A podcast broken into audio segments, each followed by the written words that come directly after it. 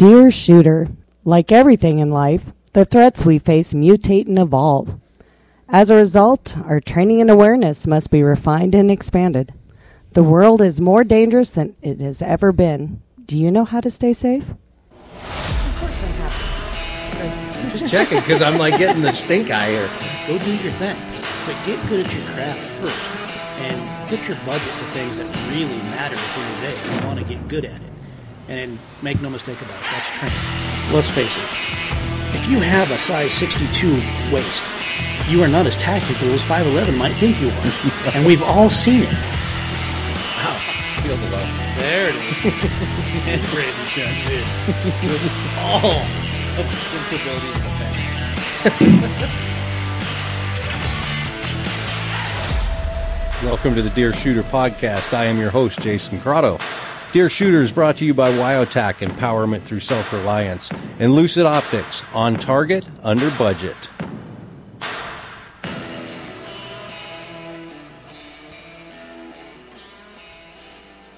Well, good morning and happy Thursday. Um, eh, we got kind of ser- serious topics to talk about. the The world is really on fire right now.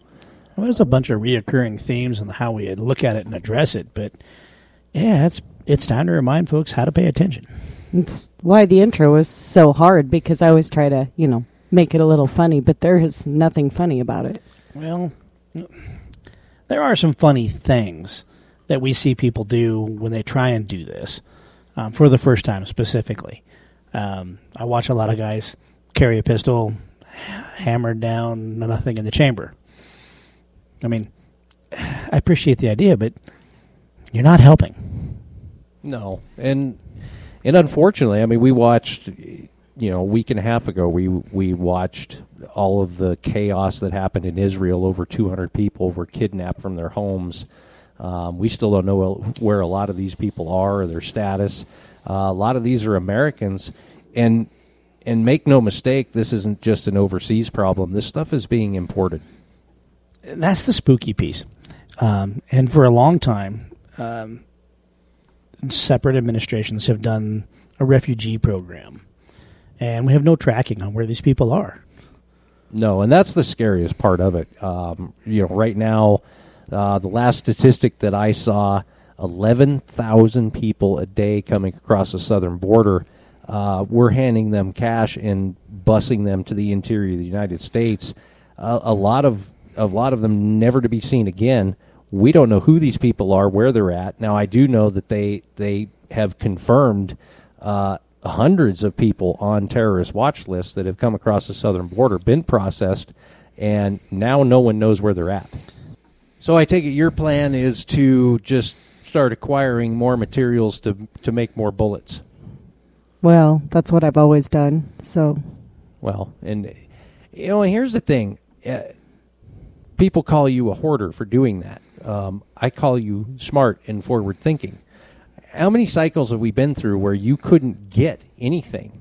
Uh, there's a lot of you know when when threats emerge like this, there's panic buying, uh, and everybody, of course, waits to the last minute to go and get what they need. Well, if it wasn't for the last minute, nothing would ever get done. But you're absolutely right. Um, I've seen six separate cycles. The last two have been the worst as far as the dramatic swing in product availability and or pricing. Mm-hmm. Um, this last one has lasted a lot longer than anybody anticipated, too. Yeah. Um, I think there are manufacturers supporting war efforts abroad, and those war efforts take up ammunition, and the contracts take up our reloading supplies. Yes, they do. It's just the way it simply goes. Mm-hmm. And yeah, and and it's you can't really blame the manufacturers because they're you know they they they're ramped up to the point where they're at capacity. Uh, but there's also because of COVID, we've got raw material shortages everywhere still, um, and and unfortunately, I think COVID made people lazy. Um, you saw a lot of people that were forced to work from home and now they're starting to realize that I don't necessarily have to be in the office. I can still do what I need to do. And it just enhances the lazy nature and, of humans. Yeah, and and I think a lot of companies are struggling with this. Oh, and, and on a grand scale, um, your customer service is one of the first things to suffer because getting a real person on the phone that actually speaks English is n- almost impossible these days, Well, especially if it's anything technical. Um, especially about technical. technology, you know, everything has been outsourced. Now, eh, we talk about situational awareness and things that we need to do to protect ourselves from a lot of these threats that are coming about. And and the truth is they've always been there. But I in the last 3 years, I think we've seen an escalation that's been unprecedented. Well, you watch the levels of threats and the way that they react to, for lack of a better word, we'll call it stimulus. That's different now than it was five years ago.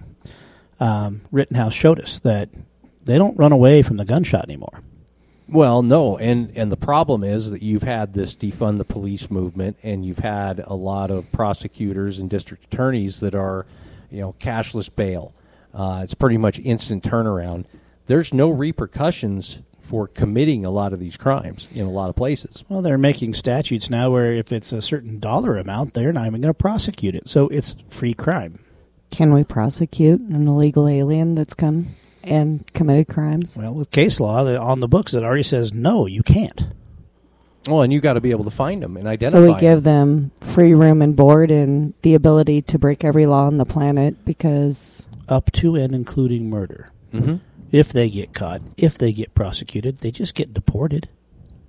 And then they just come across the line again. They just come back. They Um, come. They come there right was back. a gal that got murdered. We're talking four or five years ago, and they caught the guy, and they prosecuted him. They deported him.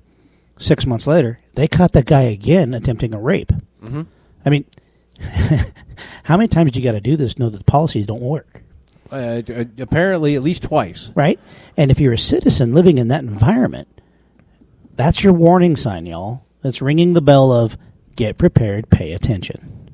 Well, and you see a lot of the states, uh, you know, especially the border states, you know, Texas, Arizona.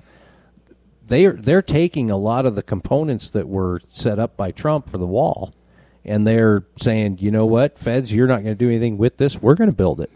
Well, it needs built. It's not an end all be all. It's not going to stop everything, but it's a pretty decent deterrent. It is a deterrent, and and until the policies change, that's the best they can do. Well, every high, I say every politician that I know of lives in a house in a gated community and or a property that has a wall. Right? So you can't tell me they don't work. Yeah, yeah. We we know they work. Uh, you know, one of the things that we've talked about, e- living in Wyoming, we are a fence out state, and and what that means is that we have an, a lot of open range livestock. If you don't want them on your property, it is your responsibility to fence them out. It's, it's no different. If you don't want them in your country, you need to keep them out. Unless it's a bull, then it's a fence in. You're responsible to keep control of your bull. So we're fencing in or out. Well, so if your bull can get into a herd and do his thing, right, and you don't want crossbreeding to happen, if you own the bull, the bull's your responsibility to keep secure. Cows, now on a grazing type of situation, it's a fence out. You don't want them on your property, you have to fence them out. You find them on your property, you've got to run them out and fix your fence. Mm-hmm. Which is a royal pain in the butt. It if is. they're not branded and tagged, you can just shoot them. And I'm assuming we're not branding and tagging our aliens. Uh, a lot of them are branded and tagged. Um, the brand inspector, that's his entire job, is going and sorting out mixed herds, making sure that no theft's happening, right? So so who do we call when we, we, we've got the guy with the MS thirteen tags all over him? He's already branded himself. so uh, I think he, he self identified as a, a dirtbag, Right. and we should be able to take actions accordingly. And one of the scary things that we're even seeing here in our small town, um, we know that they are busing MS thirteen onto our Indian reservation because they can blend in. I saw a couple guys today that had the gang signs, the the face tattoos. Um, they weren't necessarily blatantly native, They looked Hispanic in nature, and I and this is Riverton, Wyoming, y'all. I saw a couple guys today. That's At a s- what point do our tribes realize that they don't belong? Because tribes have different ways of dealing with things than what we're allowed to do. Well, I, I think they they know they don't belong. However, I think that there's been some financial incentives to the tribe itself to allow this to go on. until they start messing up their Oh, agreed, agreed. Um, you know, unfortunately, you know, and we go back to this. You know, we, when we, we have the welfare conversation, is uh, you know, if if you think that the government taking care of you is a good idea, just look at the American Indian. Uh, it- it's not a good thing, and and sooner or later, uh, the the last branch is going to break here. Well, so someone else taking care of you. Again, it's a flaw in the mindset. You are your own first responder. Period. End of story. Absolutely. The incident's going to be long over before you see law enforcement, Mhm. um, before you see any kind of help, first responders whatsoever. It's going to be over. Well, and there's there's case law that that the police do not have a duty to defend you. Right. There's no responsibility to protect you. Right. Now, they do still have on their car protect and serve. Now, I will say that seeing police presence usually makes the area a shade safer. It a little does. bit. But at the end of the day, when something goes down, it's you and that other bad guy or bad gal or whatever the situation may be. Right then, right there, you have to handle it. Mm-hmm. Back to the decision. How are you going to personally protect you and yours? Well, it, it, it goes back to we've got you, you can't stop at going and getting the mandatory concealed carry class. You've got to look at what the threats are. You know, we're looking at a, a huge uptick in home invasions. even if you choose not to personally carry, you have to consciously elevate your situational awareness mm-hmm. and don't put yourself in situations that could possibly be dangerous. Now, you can take that too far to a panic side, right? And be agoraphobic and stay in your house all the time. There's a balance to be struck there. And the decisions you make, whether you choose to carry or lock your doors or whatever it is, depending on the environment you live in, those are the ones that are going to guide you training. There are, there is training for situational awareness. Teach people mm-hmm. how to think about the environment they're stepping into, whether it's a parking lot, whether it's a shopping mall, whether it's their backyard at night. And not all the threats always are two-legged types. We live in Wyoming. Sometimes the threat's a four-legged type. Now, is Right. there training for if you are caught and you are the hostage? Is there training for that outside of, you know, we've all done the SERE courses and stuff. That's a little absurd. But is there something for the general civilian Yes. if you get captured? Yes, um, that's actually exactly. I know what there's like breaking of the zip ties or getting out of ropes, and, and there's there's things. There's things you can do. That's right. Now, you looked at a course that is a evasion, capture, and escape course. So it's a, it, 88 Tactical. They do an urban escape and evasion, and and I know one of their scenarios starts out that you have been kidnapped, Interesting. um, and you've got to get out of that situation and make your way to a safe point without being recaptured. Good training. It it is good training. It is high level. Uh, this is not something to jump into as a beginner. But is there a beginner course to get you to the level? Yes, There's because gotta you be. need that level, yes. but you need something beforehand. There is, um, and they do have other courses that will bring you up to that level. Um, there are prerequisites to it, and and most higher level training there is going to be a prerequisite.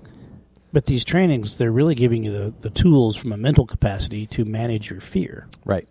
which is the real prison if you stop and think about it. Mhm. Um, the bad guys want you afraid of them. Right. And when you're no longer afraid, you'll go and do more smartly, and you are free again. Well, and and and in in most instances, you know, you talk about Rittenhouse and and how you know when he shot and and in that situation, what we saw was not what we were typically seeing of the crowd's going to now run away because now shots have been fired. The crowd, in fact, advanced. And that was something that we had never seen up until that point. So now we have to look at things a little bit differently. Is uh, a big mob mentality? They're not necessarily afraid of the gunfire anymore. That's true. And, So, and Would you recommend a small units tactics training for that kind of scenario? Not necessarily for that urban type of scenario. Uh, small unit tactics is more of an urban or uh, a rural environment. Uh, where we live, small units is is great because you're you're learning things uh, in in a small unit environment. Uh, you're you're talking about patrolling, different types of patrols, where everybody's going to be. You're talking about situational awareness in a rural environment. Uh, it, it's it's totally different in a city. Now, some of those tactics are going to apply if you are trying to move in a city. Uh, however, typically in a city environment, you're you're in a completely different patrol type of situation. You are in crowds, you are in public, and and the same tactics are not going to apply. But the mindset helps. The mindset. if you don't have to go alone, don't. right, Having another set of eyes watching your back is a good idea if you feel like you might be uncomfortable where you're headed. but it's like you were saying though. Don't you know? Don't put yourself in that situation if you don't have to. Um, if I know that I'm going into a situation where I need somebody watching my back, maybe I'm going to rethink going into that situation. That's a good valid point. Stay safe. Dress like you're going to Walmart. Don't wear all your bling. Don't look important. You can definitely change your initial perception by the way that you are dressed. That's absolutely correct. And don't go anywhere alone because if you go in groups of two and three, you're a harder target than that one single mom going to the store just after dark. Right. And if you By step out of the house dressed in full tack gear, you're drawing attention to yourself. Right? You don't want to do that either. Right. Right. And uh, yeah, the you know pay attention to what the way you dress. I I've actually been making that conscious effort lately because I I have a tendency to wear yes a, a lot of five eleven and I it, okay it, everybody's wearing the cargo pants now so it's not it's not as much of a hey shoot me first pants but I still am have been conscious about that and going back to more and more like I'm wearing jeans, I'm wearing slacks, uh, trying not to stand out as the guy who knows what he's doing. Makes sense. But uh, back to mindset. Um, there's got to be a checklist of things you have to consider when you start looking at stepping out into the world, as crazy as it's getting today. Things you've got to be mindful of. When I used to teach women's self defense classes, park your car underneath a parking light in the parking structure. Mm-hmm. Don't park in the dark corner Right. right? Um, if you have to walk to your car alone, put something in your hands. Make sure that it's heavy and it's substantial. Keys are great because they're sharp. Um, remember the tactics of taking DNA. You might not win the fight, but they're going to be able to find the guy. Right. Well, and there's common sense. If you are traveling, why would you choose a country that's in chaos? I mean, we're talking about Israel. Some Americans got, you know, captured with this thing that's going on. Why did you go to begin with, unless you're there for a work environment thing? Well, I, I mean, I get it, especially with Israel. You got to understand that there, there's a lot of Americans that still have family there. Uh, you know, we have a very large Jewish population in the United States, and they do still have family and friends that that live in Israel. So I can see them going to visit. There's also a lot of people that you know they're they're there on business. You know, we have we have ambassadors, we have people that that run businesses there. It seems easier to have your family pay for your family to come visit you at this point. Well, it's probably definitely safer. It might not be easier. Um, but we're talking about tourists, though. We're not talking about guys sending, you know, going to see home, see grandma. We're talking about t- complete tourists. Right. Like, I've never, ever in my life go, hey, baby, let's go to Afghanistan. That sounds amazing. Well, y- you know, Yeah, not on the list. Oh, I, I don't know. We get you know a pretty good mining lease, and if we go over there with a shipping container, I bet we'd come back with some really cool stuff. well, it's my stuff. We left it. It, it is our stuff, um, and I, I'm trying to figure out how to put that on my tax return this year, because I I donated a lot of stuff over there. I want my uh, my tax return. Sure, sure. I, Afghanistan's not my list, right? Um, we're looking to travel to South Africa in a year, And that's that's pretty rough too. and it comes and goes from the from a unstable to moderately stable. Um, the State Department they issue really good notices about what's going on. They do. Pay attention to them. If you're going to travel, take a look. And we did. We talked about that, you know, a few a few episodes ago when we talked about global travel. Make sure you know where your embassy is. There's You a know- few details you just got to find Yeah. out. And and South Africa, it is really the Wild West. I mean, your your PHs when you were there said to you straight up, if you see somebody on the property that is not with our group, shoot them. yes, that uh, was a comment that was made. That that's the Wild West, y'all. Uh, By definition, you were right. there's and there's and there's no mistaking you you are in hostile territory. Well, and it wasn't a few months after we were there the last time they erupted into riots. Mhm. Um, so it could tip off at any time. You could get caught in a situation that's bad. How you handle that makes the difference whether you live or don't. Well, and and one of the ladies that was there, uh, she's she's the geneticist on the property. She runs the lions. She lost her family uh, because her her father was was a white farmer, and they came in and killed him and took his farm. This stuff happens, uh, you know, and, and, and it wasn't that long ago that that happened. Uh, she's been she's been with, with this group for what five six years. She's kind of an adopted daughter, yeah. Yeah. Uh, they brought her in, and, and yeah, she lives on site, and she's basically their family now because her family was killed and, and their land was taken simply because they were white. That's the kind of stuff that's, that's going on in South Africa. And by definition, that's an unstable environment. It is. So situational awareness is a big deal. It is a big deal. I'm, I'm not nearly as afraid of going because we're armed. Most of the time. Um, travel to from Johannesburg, the PH may be, but we probably won't be. Well, uh, it's South Africa. Tell me what it costs. We'll get out. Oh, yeah. So getting out is there's less of a worry. It's the it's staying that's a problem. Right. And we, uh, you know, we're there for what seven days, eight days. Right. It's it's a micro time. It's not like you're stepping off into Israel for an extended sixty day trip. Mm-hmm. Um, it's a whole different game. Yep. And and I've been in those environments. Uh, granted, I when I got to go to those environments, I, I say got to, uh, but when I was in those environments, I was heavily armed and surrounded by heavily armed people. Uh, I wasn't as afraid, but at the same time, I was more afraid because I knew I was a target. Mm, You intentionally put yourself in that situation, though, Mm-hmm. and so your mindset was a different thing.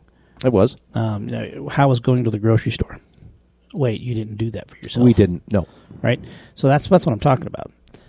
If we're having terrorists imported in a refugee program, and they are finding their way to small town Wyoming, Mm-hmm.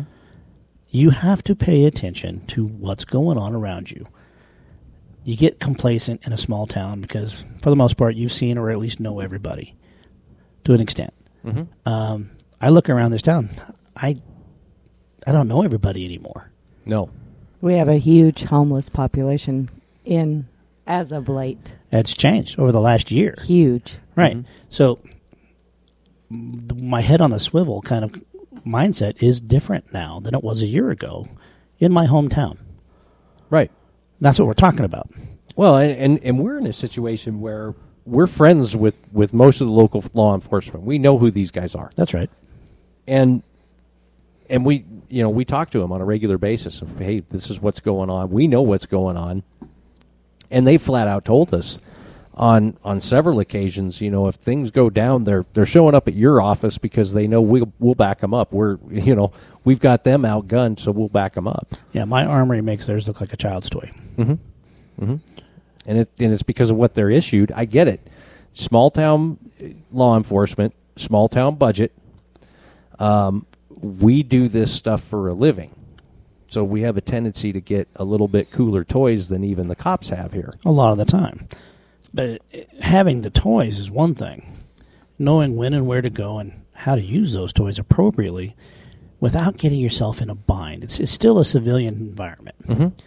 And no matter what you decide to do, defend yourself with your hands or punch a primer and let a dog off a chain, your life's going to change right then and there. And forever. It absolutely is. And it's not necessarily the legal consequences as much as it is the emotional stability consequences of you have to change. The old complacency, small town, everything's safe, you know, Mayberry type of mindset doesn't exist anymore. No, and it hasn't in two decades. That's right. Um, Brandy and I had a conversation. I don't know a week or so ago. We we we've been watching this show. We've been watching all the Vikings shows, and the internal politics that goes on, and the you know I don't like you as a leader, so I'm just going to put a knife in your side. Uh, I made the comment to her of you know when if if the world goes that way, uh, if we end up in a civil war type situation, if we end up in some kind of social chaos, uh, you know, pay attention to the way they handle politics because that's what it's going to be. Yes, and the, the more you're involved with more people, the more chances are you're going to be made a target. Um, the only guy that really survives is the hermit, but he becomes crazy because we're not meant to be isolated. Oh, I'm already crazy, so you're not necessarily crazy, but I will say that you're a carrier. is that what it is? I, I spread it. So, uh, it, taking a quick break from all the seriousness, um, I wanted to take a moment and talk about one of our supporters, 10th Mountain Whiskey. Well, let's tie that back in real quick, though. I mean, the guy that has bullets and booze, he's going to be a god, That's right. right? And what do you got in your glass tonight? I'm drinking the 10th Mountain Rye. Okay, I've got their single malt. hmm Um, exceptional whiskey. Now, you ran across these guys at an ELR match. Yes. They were supporting the shooting sports. hmm And then we got to know them a little bit, and they supported my Ballistic Summit. Came Mhm. out, played bartender. Heck of a good group of guys. Oh, the, the the folks down there. I've I've been to their distillery and and hung out with them. Their distillers, their bartenders, just a great group of folks. They they do they bend over backwards to support the shooting sports, to support veterans causes. Uh, salt of the earth people. And the only thing better is their whiskey. Oh, their whiskey's incredible. I have tried a metric butt ton of bou- bourbons and scotches, and I mean, I'm that guy that's seeking out the new stuff, right? Mhm. I keep going back to the bottles of 10th Mountain because it's just good. It is good, and it's young. Oddly enough, it doesn't taste young, though. No, So, if you don't have access to it out there, go to your liquor store and directly ask for it. It's worth the try. Oh, it's absolutely worth it. Um, definitely, and and hopefully we're going to be talking about Tenth Mountain a lot more in the future. Well, they're just good people. Why not? Absolutely. So, eh, getting back to the hell on earth that we are looking at right now, beyond upping our situational awareness, beyond, okay, maybe we've made the decision that we're going to start carrying every day now. We're going to start carrying one in the chamber every day now. Um, you know, we're probably if if you've been listening to this program for any amount of time, you're probably carrying some kind of med gear on you or close to you. Um, the one thing I would suggest is is put together, you know, especially if you're somebody that maybe you work in an office building or you know you've got to dress up for work, you've got some kind of a dress code. I I would suggest keep a pair of boots with you so you can change into if you've got a situation where maybe you can't drive home. Um, keep enough stuff with you that you know maybe 12 hours 24 hours worth of kit to get you home I've noticed that over the past couple years, my hoarder tendencies have really been a benefit because I now take multiple sets of my kits and stash them in places and where I go. I have a set in my truck. I have a set at my office. I have a set just inside my door at my house. I have a go bag if I need to get gone. It has everything in it, including food, a water filter, water bottle, my med kits, my ammo. It sits with a pistol on it, has a carbine. I can take off and be gone and be sufficient for an extended period of time because everything that I've got with me will get me more stuff I need later. But I stash stuff. No matter where I go, I have access to something I need. Well, I even put stuff in my wife's car. right. I do too. She doesn't know it, but I do. He puts stuff in my car. Uh huh. But she doesn't even know where it's at, so Right. it doesn't matter. And, well, and, and and and I do the same thing, except it, it's a holdover from when I was contracting. So I had a bag that I could get where I needed to go inside of 72 hours from anywhere in the world, mm-hmm. Mm-hmm. and and I have carried that over. So I I have a backpack with me, and and for those of you that care, I it's a 511 Rush 24. I, I I did it black subdued, just try and blend in with the, you know, all of the the bags you you typically see people carrying in like in the airports. Um, it's a little bit more tactical because it's got the MOLLE on it, whatever. But Mine's a JanSport. Yeah, I, th- I, I should probably switch to that. Um, I look like a fifth grader going to school.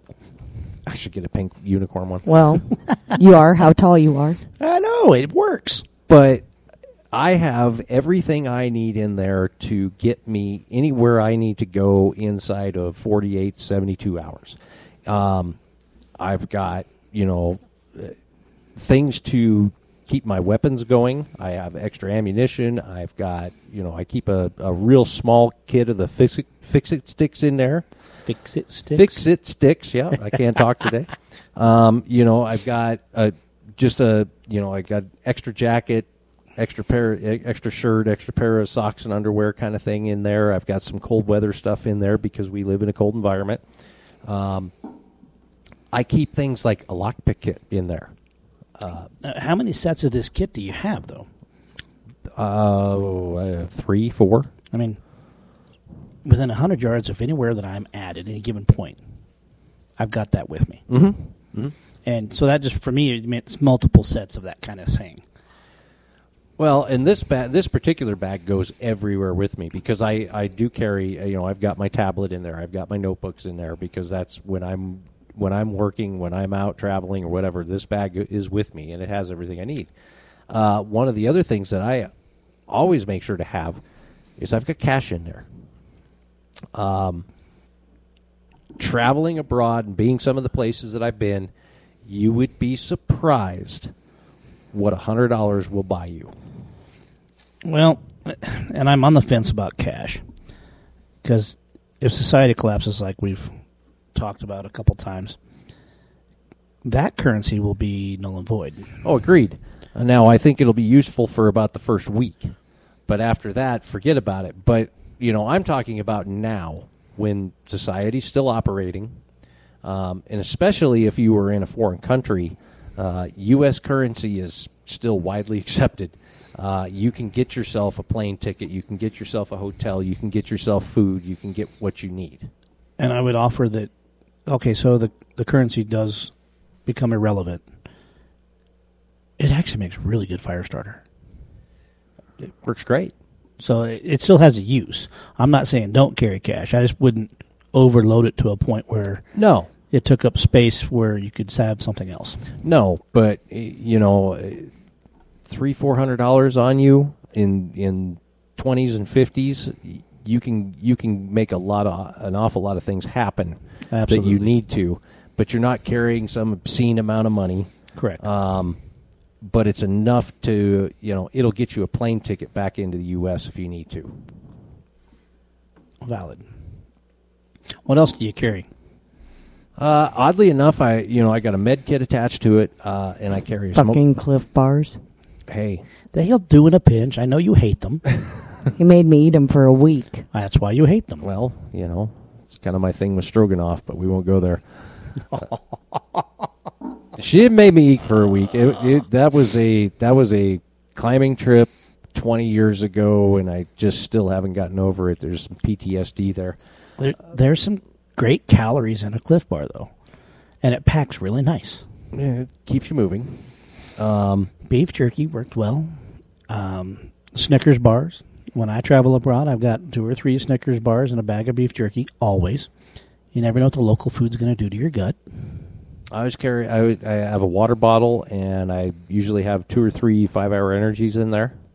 Um, if I'm if I'm in hostile territory, I I I'm not going to take the time to sleep. I'm I'm getting out. And you got to rest at some point. Well, you got to rest at some point, but you can keep going for 24 to 36 hours, especially in a high stress environment. Right. Um, and that's typically going to get you at least to a place where you can rest for three, four, five hours. And if you're new to this conversation, situational awareness is key. Making a choice on how you're going to protect yourself is the thing. And each of those decisions, like I said earlier, goes way down a rabbit hole on each side of it. And there's several podcasts on each of those details, probably. But nobody can tell you how to do this for you. You and your family have a different set of needs than I do personally. It's a very personal thing. But training. No, and I, and and in going down the training, I will tell you right now. Um, uh, you know, we we ca we have a tendency to kind of bash on the NRA a little bit, but they do have a very incredible program. It's called Refuse to Be a Victim. It's a good it's program. Not very expensive, but it will explain to you uh, a lot of the things that people do, uh, not even thinking about it, but the criminals look at very, very closely to decide whether or not to target you. Correct. Um, stupid things like you know, uh, do Like you, have your nose in your cell phone. well, eh, not even that. Okay, because I think that's pretty basic. I'm talking about things like what stickers do you have on your vehicle? Um, do you have home programmed into the GPS in your vehicle? Stupid things like this. Do you have, you know, in your cell phone, do you have your spouse listed as hubby or wifey or something of that nature instead of their name? Because now uh, somebody gets a hold of your cell phone, they're able to get into it. They can start sending text messages, and your spouse now thinks they're talking to you, and oh, I'm not going to be home, nobody's there, da da da da. Now they know your home is free and clear, and they have the address in your GPS. You just got wiped out, and maybe your spouse gets killed in the process. Information is critical. I agree with you. But walking down the street, she's right. Get out of your cell phone. Absolutely. Pay attention to what's around you. Driving down the road, pay attention. Anybody that's ridden with me knows that I check my mirrors all the time. I'm not always looking straight ahead of me. I'm looking to the side, seeing how the side streets are acting. Mm-hmm. I know what I'm going into with a car. Right. And I know if something weird falls behind me for too long. Right. Those kinds of things keep you alive. Well, and something that a lot of people don't think about, and this is something I, I saw a video on this, I don't know, six months ago, and it was an attempted carjacking. And the it was a guy getting onto an interstate on an on ramp, and he had jersey barriers on either side. And they they used two vehicles to, to box him in. But because this guy had a great big truck, like one ton diesel, he just pushed right through it Um, consider the fact that if you drive a really tiny car uh, and and you've got vehicles that are surrounding you, uh, maybe it is time to take that shoulder and get the hell out of there. being trapped is a really, really bad feeling. Mm-hmm. Really bad. Well, and if you're trapped and you're trapped inside of a vehicle, you're stuck. There, you have you have very few options at that point for fighting back. And there's another course, though. You learn how to fight from a vehicle. That's right. And the first thing they teach you is how to get out of the vehicle. Well, and, and if you you know if you want to go down that road, if you if you consider that to be a risk, if you consider that to be into your plausibility of of potential hazards you're going to face, look at a Craig Douglas course. And where do you spend your time? Identify your vulnerabilities. Mm-hmm. That's all I'm asking for. Pay attention. You're asking for people to pay attention. I know it's a lot, but we'll be a lot better place if a lot of people are paying attention. We get a lot of people paying attention, and, it's, and, it, and that's a hard deal too. Um, and, and I and I've said this before. You know, the government keeps telling us, you know, if you see something, say something. Well, if you do say something, they call you a bigot or No, a no. racist or a homophobe. Um, so it's it, it's a hard line there too. You're part of society. If you see something, do something. Saying something just delays the inevitable. Right. Right. And and it goes back to um, you are the first responder because you're there. Uh, and if you can prevent this happening, you know, simply by making it known that hey, you see what's going on, and it's not it's looking a little shady. Well, I'll tell you a story. It was years ago. I was traveling from Denver to Casper because I lived in Casper, and I would stop at the Glendo gas station. Mm-hmm. I pulled in through the gas pump in my car, and I went into the C store. On my way in, I watched this gal do the same thing I was doing. Right?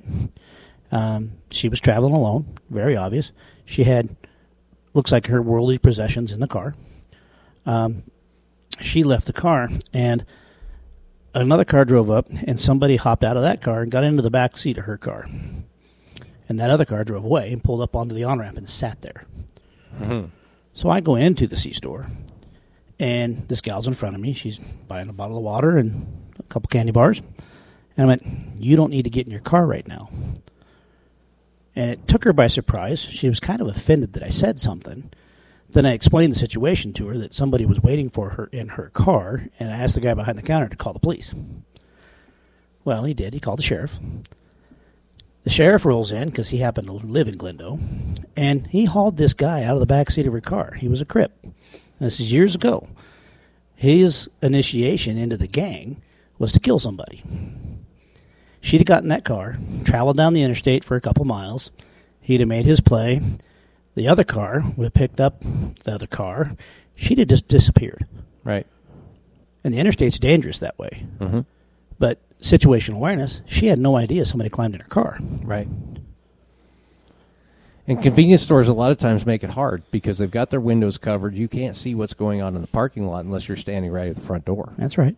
So yeah, pay attention. Lock your doors. This was 20 years ago. right. That's they've just gotten more sophisticated since then. and it's just going to keep getting worse. I'm I'm afraid. Um, so the best thing that we can do is you know keep your eyes open, pay attention to what's going on you around you, and and like you say, if if you see something, do something.